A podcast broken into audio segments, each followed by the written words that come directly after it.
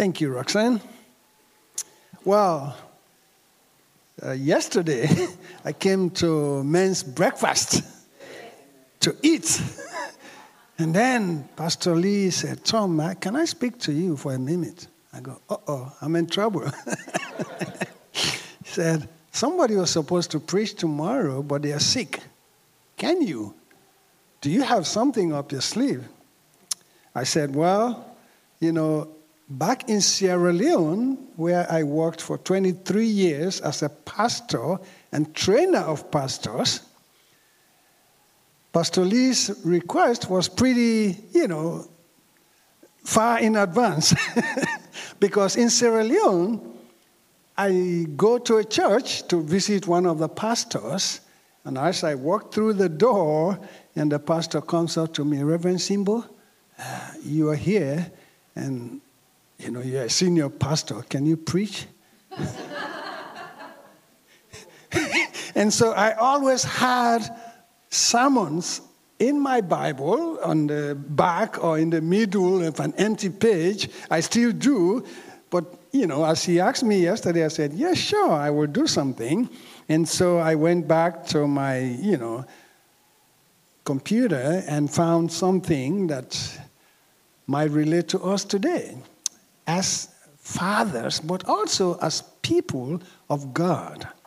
So here we are I'm going to take you to an Old Testament book called Judges.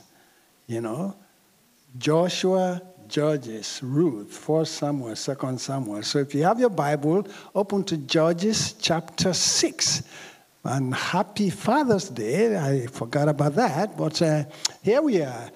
A Gideon for our time. A Gideon for our time.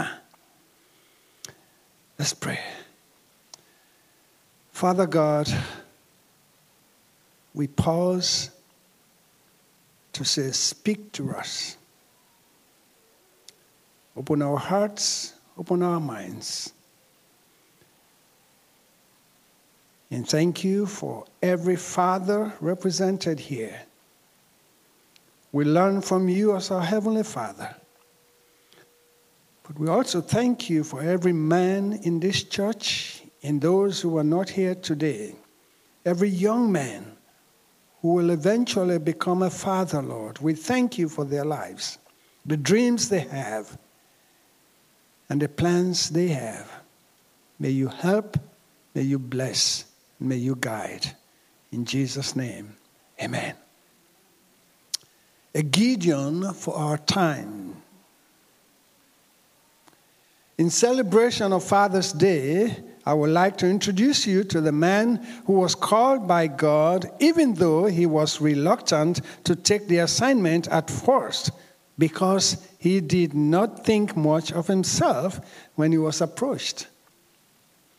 Gideon was a man of contrasts. On the one hand, he became a man who, who led a handful of warriors against a larger army and won a great victory. But on the other hand, when we first meet Gideon, he was filled with doubts, fears, and questions. He was a man who started off by questioning God's plan, yet he did God's will.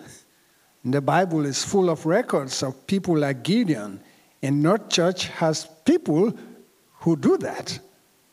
I question God sometimes. I doubt, God, did you really want me to do this? God, are you speaking? if you are, give me a sign. Gideon lived in a time when Israel was in turmoil. You know, at this time, if you read the book of Joshua, in the last, you know, place, it says, it was a time in Israel where there was no king and everybody did what was right in their own eyes. so the, the whole country was in turmoil. There was no king, no prophets. But only once in a while, the people come together and say, Oh, we've wronged God. Give us something, help us. And God will give them judges. And Gideon was one of those. His nation was under attack, discouraged, and living in fear. Don't we live in such situation today? Don't we live in fear? You open the radio or the TV, you don't know what's next. There's AIDS, cholera, flood, drought, COVID, war. It's like every day there's something coming up. And we go, what in the world is happening? Well, Gideon lived in that times too. Uh, but Israel's main problem was in the time of despair, they counted God out. They counted, not that you're going ahead of me here. so let's, let's slow down a little bit, maybe. Yeah. I've not come to those points yet. Okay? But here we are. God calls Gideon. He wanted him to do a specific task. So let's look at his circumstances. Let's look at where Gideon was and what the times were. First thing we notice as we read Judges chapter 6, verse 11 to 24, we notice that Israel was in a time of poverty. Verses 4 to 6 talks clearly about dark days for the people of Israel, a time of poverty. Food was scarce, and also the people were impoverished. In verse 4, the last part of verse 4 tells us that. The people were impoverished. Food was scarce. And where Gideon was, when God called him, he was hiding in a cave.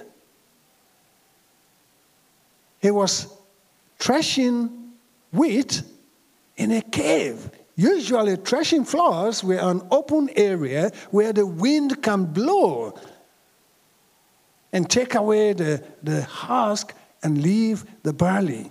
But here he was.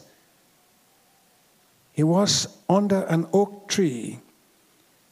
And so, verse 11 tells us an angel came.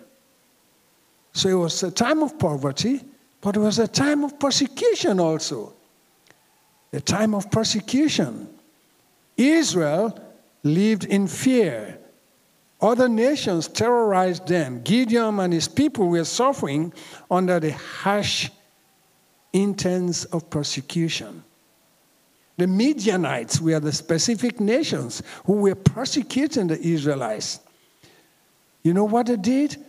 When the Israelites planted, the Midianites will come with their camels and horses and just run through their farms and take away all the crops, their animals, and everything. Imagine that. Imagine that. I'm sure the people of Ukraine are experiencing that now. And pretty soon Taiwan will be experiencing that. Where a powerful nation comes and takes away everything. My country, Sierra Leone, where I was born, saw that for 11 years between 1991 and 2001. It was a time when you never know what comes next. You sleep in one town, and the next day or the next week, you're in another town, running away with everything that you have in a little sack. You never know where next. And this is what Israel was facing a time of persecution. And today, we live at a time when the rights of the majority are subjugated to the wishes and desires of the powerful. How true that is. In my second country of citizenship, America, there are few people who think they have the right to tell everybody what to do and what to have. It's a time in America when right is wrong and wrong is right. You are celebrated if you lie too much. You're persecuted if you speak the truth. We live in a different times in the world today. God must be saying, like he said to the Israelites, what is wrong with these people? But thank God he calls a Gideon oftentimes. And you men that are seated here today, and even the women that are seated here today, he may be calling you to say, Come out and do something. Added to the persecution and the poverty, there was also a time of powerlessness. A time of powerlessness. Gideon and his people were overpowered by the Midianites and the other nations. It was a difficult time for God's people. But let us recognize today, like Israel, we are also living in difficult times. We're living in days when economic uncertainty has many people fearing that they will be forced into poverty. Factories get closed, workers get redundant, people sent home to say, go work from home and maybe work only three days. All of this is happening in our world. We live in days when it seems there be little spiritual power among God's people because we made material possessions the heart of the message.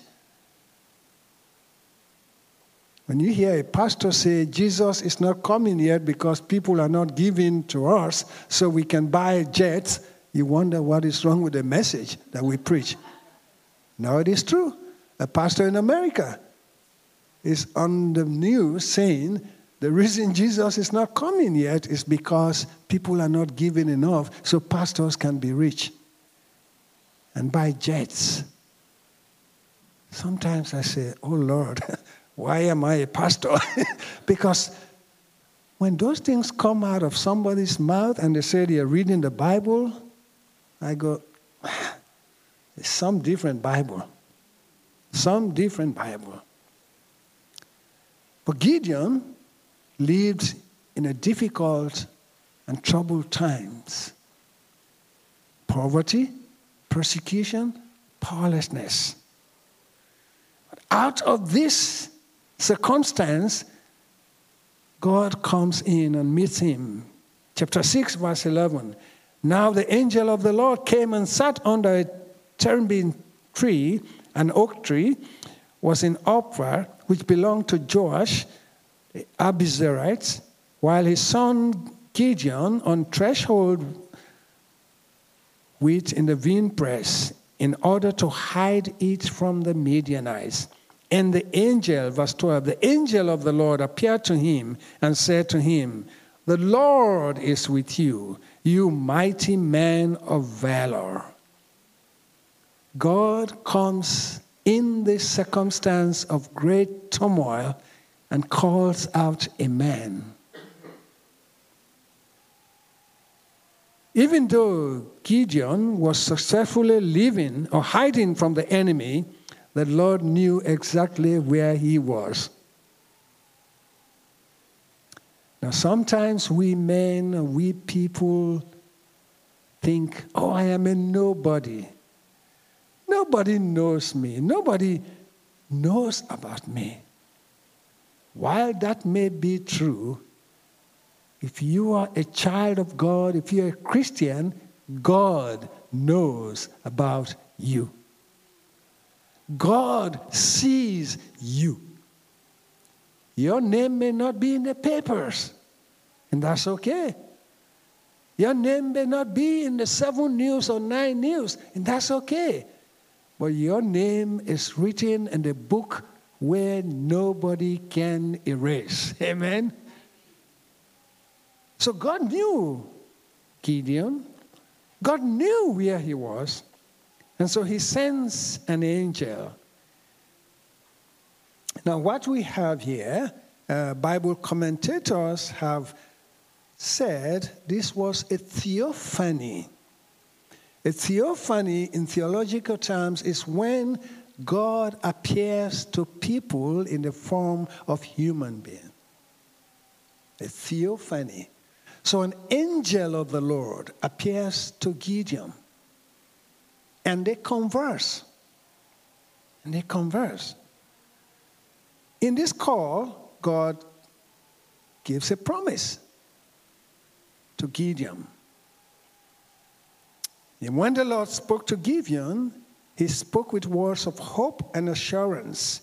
And the angel said to Gideon, The Lord is with you. The Lord is with you.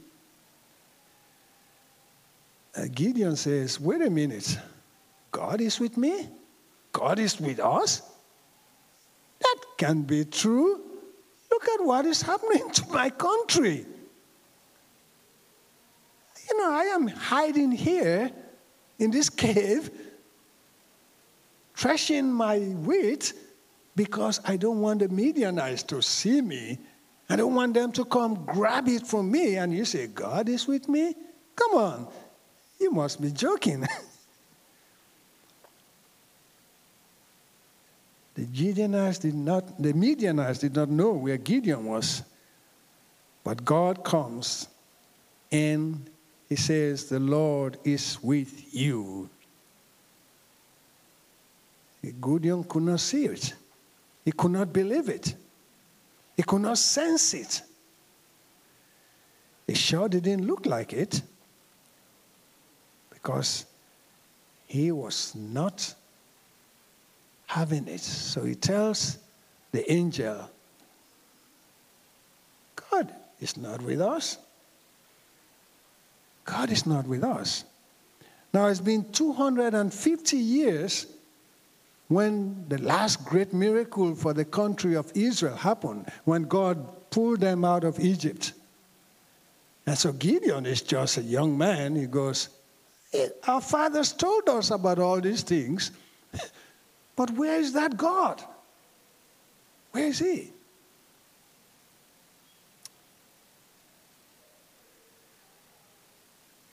But God's promise saying, I am with you. I am with you. You know, oftentimes, when things are not working well in my life, in your life as a child of God, that's when the devil lets us think God has gone on vacation. He has abandoned us. He's not here. Where is the God of the Bible that works miracles? Where is He? He's there. He is there. And so he meets Gideon and promises him, I am with you.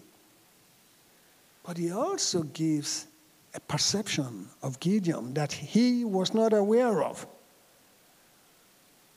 You know, when Satan tells you and me that we are worth nothing, we are nobodies, God says otherwise.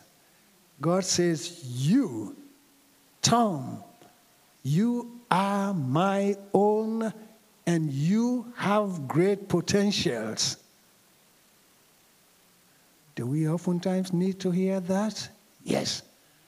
Yes, we do.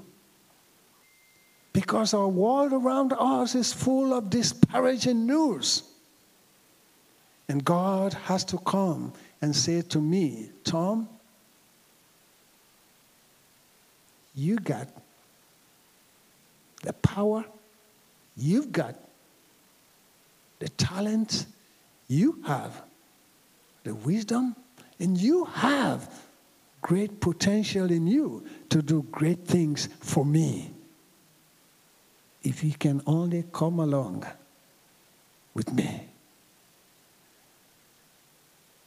So God gives him a promise, say, I am with you, but he gives him a perception. You are a mighty man of valor. Now, Gideon was a man who was so afraid of the enemy that he was hiding behind a wine press, threshing his wheat in a cave. He was full of fear but the Lord saw what Gideon would be when he got through with him. God intended to take Gideon and use him in a great way. God sees that in you. God sees that in you. God has called you to be His own as a Christian man, a Christian young man, a Christian woman, because He has seen potential in you. He knows you can do exploits for Him. The only problem is sometimes we're still stuck in our fear. Oh, I can't do it. Oh, what will people think of me? Oh, what will my friends do to me? Gideon has all those questions. But God said, Come on, I am calling you, I am with you, and you can do it. He says that to you, he says that to me. Gideon has a lot of questions. So, here are the challenges that he had. Gideon's reaction to the angel's greetings was skepticism. When he heard the words of the Lord, he was amazed by what he heard. He could not see how the Lord could possibly be taking, be talking to him. So he reacted to what the Lord said by questioning the Lord's word. So first he questions God's presence. In verse 13, Gideon says, Oh, my Lord, if the Lord is with us, why then has all this happened to us? And where are all these miracles which our fathers told us about, saying, Did not the Lord bring us up from Egypt? But now the Lord has forsaken us and delivered us into the hands of the Midianites. Hmm. So he questioned God's presence. You are with us? Come on. It must be your shadow. Gideon wanted to know where the proof of God's presence can be found. If God was really with his people, shouldn't they be experiencing victory instead of defeat? I mean, Gideon questions. But he also questioned God's power. Gideon wanted to know where all the miracles have gone. It's been 250 years when they were freed from Egypt miraculously. It's been 200 years when God parted the Jordan waters and they marched through. And now they've been plummeted by foreign countries, left and right. How can you say you are with us? He questioned God's perception. Not only his power, but he questioned God's perception. Verses 14 and 15. Then the Lord turned to him and said, Go in this might of yours, and you shall save Israel from the hand of the Midianites. Have I not sent you?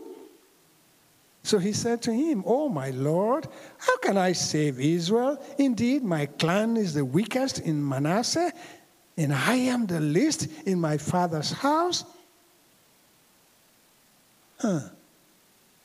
When God says you have power, you better believe it.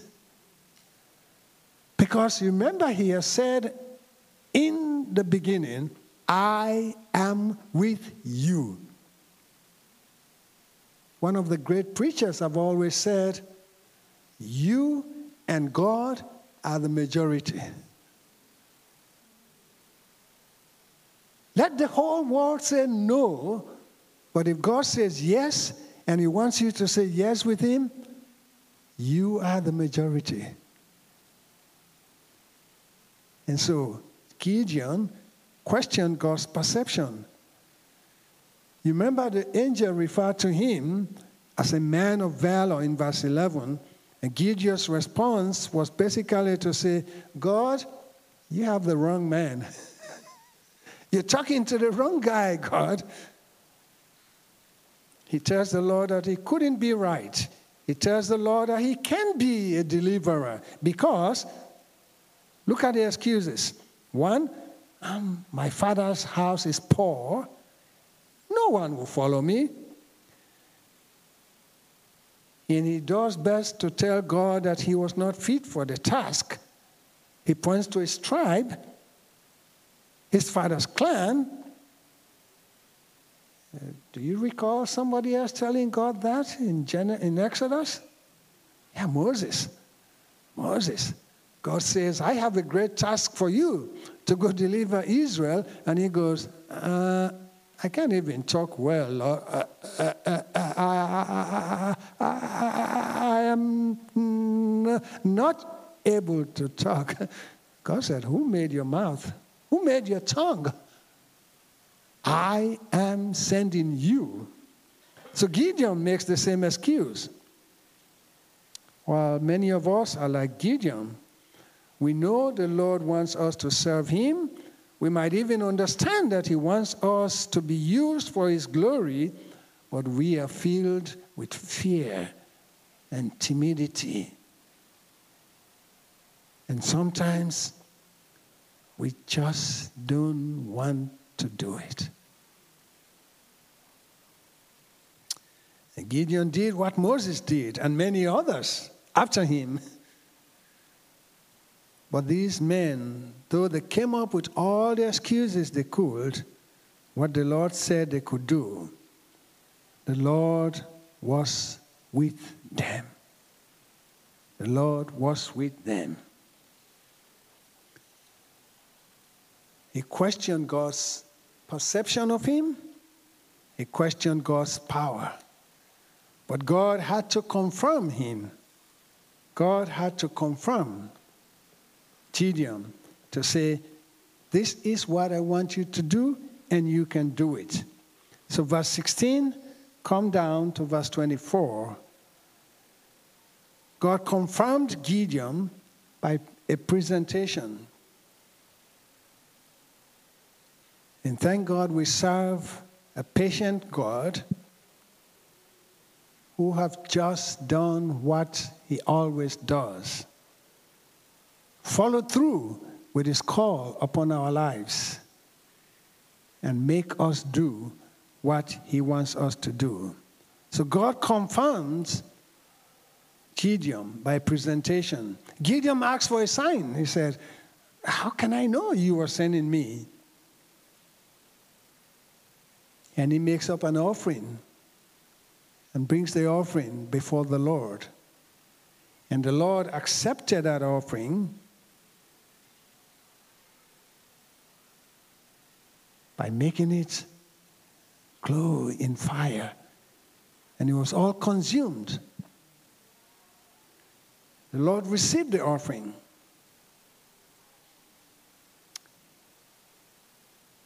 And all of this was to say to Gideon, God was going to use him in a mighty way.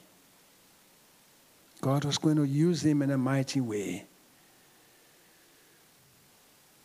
Gideon says, I want to know more.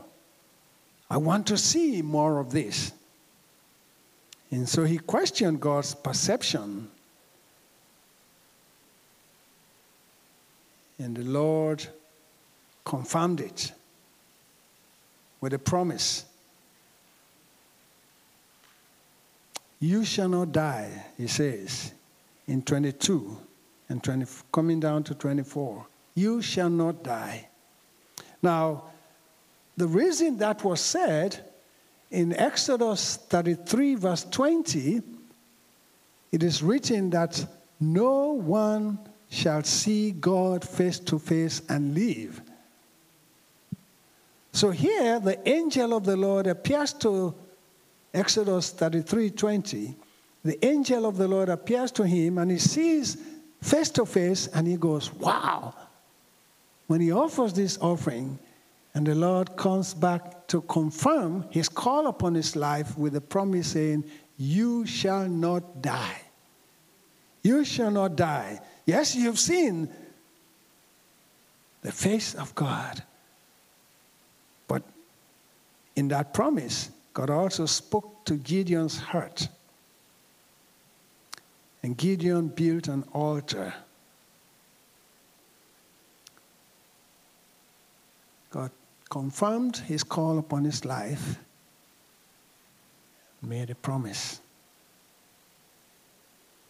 Gideon found peace in submission and worship when he submitted to the Lord's will for his life and when he fell before the Lord in humble worship. Gideon found a place of comfort. We cannot fight against God's will. It will only be done to our own detriment. If God is saying, go here, do this, walk this way, if we keep rebelling and rebelling and rebelling, we always are going to be in distraught, in discomfort, until we return and say, Lord, here am I, like Jonah. I will go. I will do this. And Gideon found out that he has to submit to God's call. I have come to tell you on this day when we appreciate and recognize the fathers, I've come to tell you that God still is at work today to call people, and God wants to use you as a man, young man, as a father, grandfather, and as a mother too. God still is in the business of calling people and using them. But the opposite is true. If we want turmoil in our lives, in our souls, just walk a different path from the one God has planned for you and for your life. If you want sleepless nights, Go away from God's plan for your life. Walk away. If you want peace, one of the promises that God spoke to Gideon was Shalom, peace be with you. And when Gideon offered his sacrifice, he said, Jehovah Shalom, the Lord is peace. Until I do, until you do what God wants to do with your life, you will never know peace. But when you agree with God and walk with Him, like John says in 14, verse 27, there's peace that He gives to you and to me that the world does not give. Will you be a Gideon for our time? As a man, as a woman, as a young man? Will you? Here are six principles to help us wrap it all up.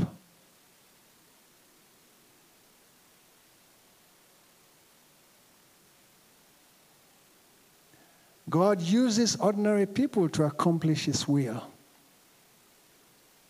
God uses ordinary people to accomplish His will. Yes, He uses weak people like us. We don't have to be great to be used by God. He uses us and makes us great. Number two, we should always look at what God wants us to do instead of what we cannot do. Don't tell God, I cannot do this if He asks you to do it. He has all the power, He has all the resources.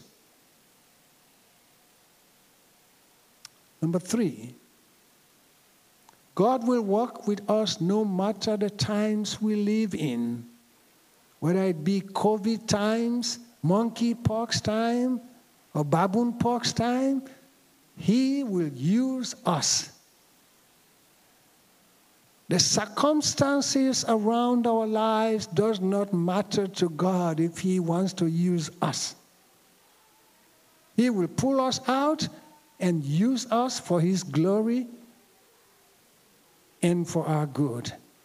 Number four, God does not take excuses when He calls us to do His will. He does not accept excuses. He can hear them, but if He's saying, Tom, go, He doesn't take excuses. Number five, God sees beyond our frailties and our insufficiencies. He sees, he knows that Tom has some limitations. He knows that Tom has problems. He knows that. It's not that it's surprise to him, but he still says, Come on, Tom, I have something for you to do. Go do it. And number six, Until we meet God and have a personal relationship with Him, we cannot find peace. We can have everything we need to have in this world.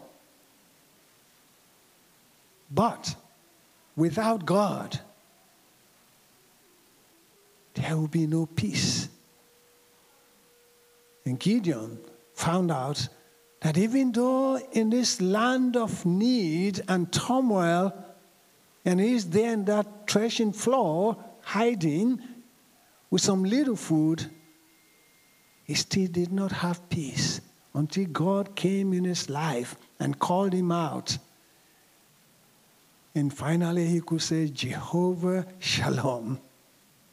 God is peace. Men, women, do you want peace in your life? Come on with God. Walk with God. And He will make something great out of your life. He has done it, He would do it again. Let's pray. Father, thank you that you're still in the business of working with ordinary folks like us. Here at North Church, Lord, we commend ourselves to you, every member, young and old, to say, Here we are, Lord. Do what you need to do with us to make the city Epping and the state great. Use us in our little ways, whether at work, at school, at home, in the neighborhood, wherever, Lord. Thank you in the name of Jesus and for your glory. Amen.